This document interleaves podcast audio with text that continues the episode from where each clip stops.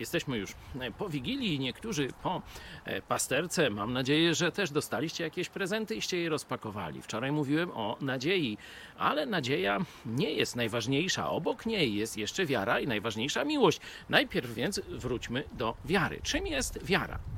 No wiara to jest odpowiedź na ofertę Boga. Dlatego właśnie obdarowujemy się prezentami. Prezenty leżą gotowe dla ciebie pod choinkę, ale kiedy stajesz się właścicielem prezentu?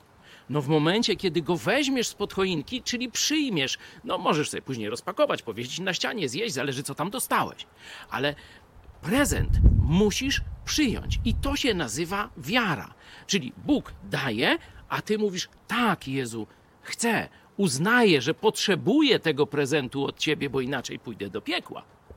I z radością go przyjmuję, bo twój prezent to miejsce w niebie, które kupiłeś dla mnie osobiście na krzyżu Golgoty 2000 lat temu.